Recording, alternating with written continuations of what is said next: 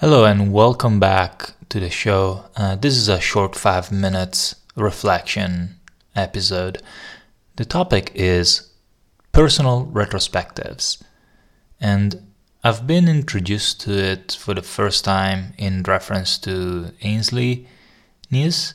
Um, I think the concept is somewhat similar to the team retrospectives or group retrospectives that most people are familiar with but they're focused on yourself.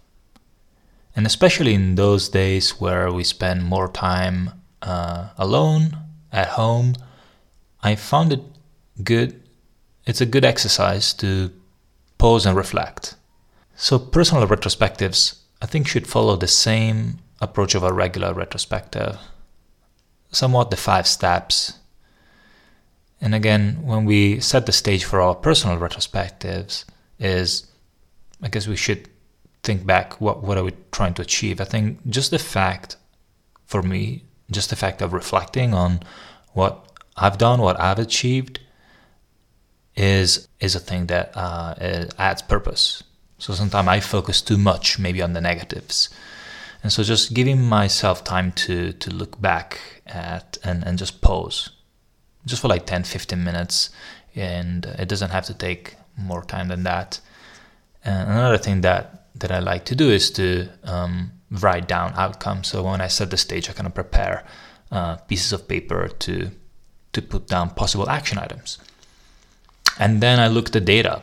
Uh, I use a system called uh, GTD, um, short for Getting Things Done.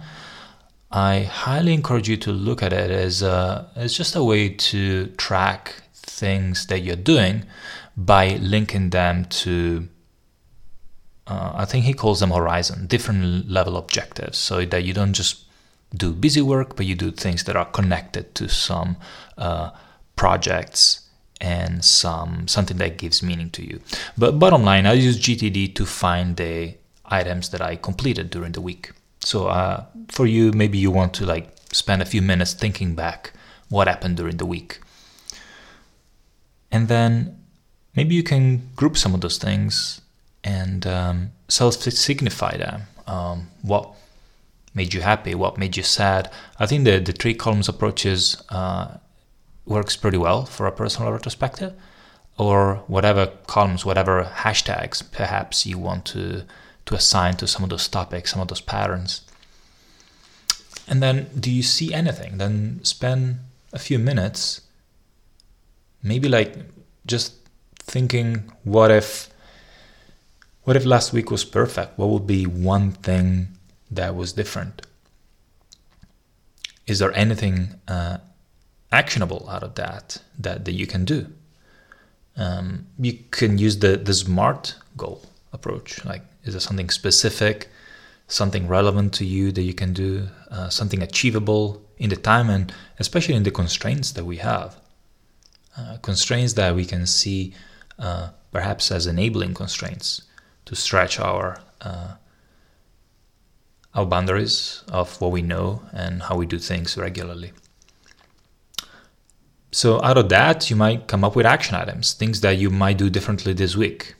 Again, to me, the biggest value I find in personal retrospectives is to the the time to pause and look back at the things that I've done during the week, at the things that are coming up next week, and to see things in perspective. Uh, it kind of fills me up with um, a sense of achievement and reflection that allows me to maybe adjust the way I've done things uh, this week in the in the week that is coming up. So I hope that you'll try out to do a personal retrospective. Try to maybe only spend like 10 minutes and write down the things that happened to you this week. And uh, maybe then start assigning tags or find patterns. And then maybe see if there is any adjustment that uh, is uh, is easy to do in the in the coming week. Let us know how your personal retrospective goes. And uh, this is all. Until next time. Thank you for listening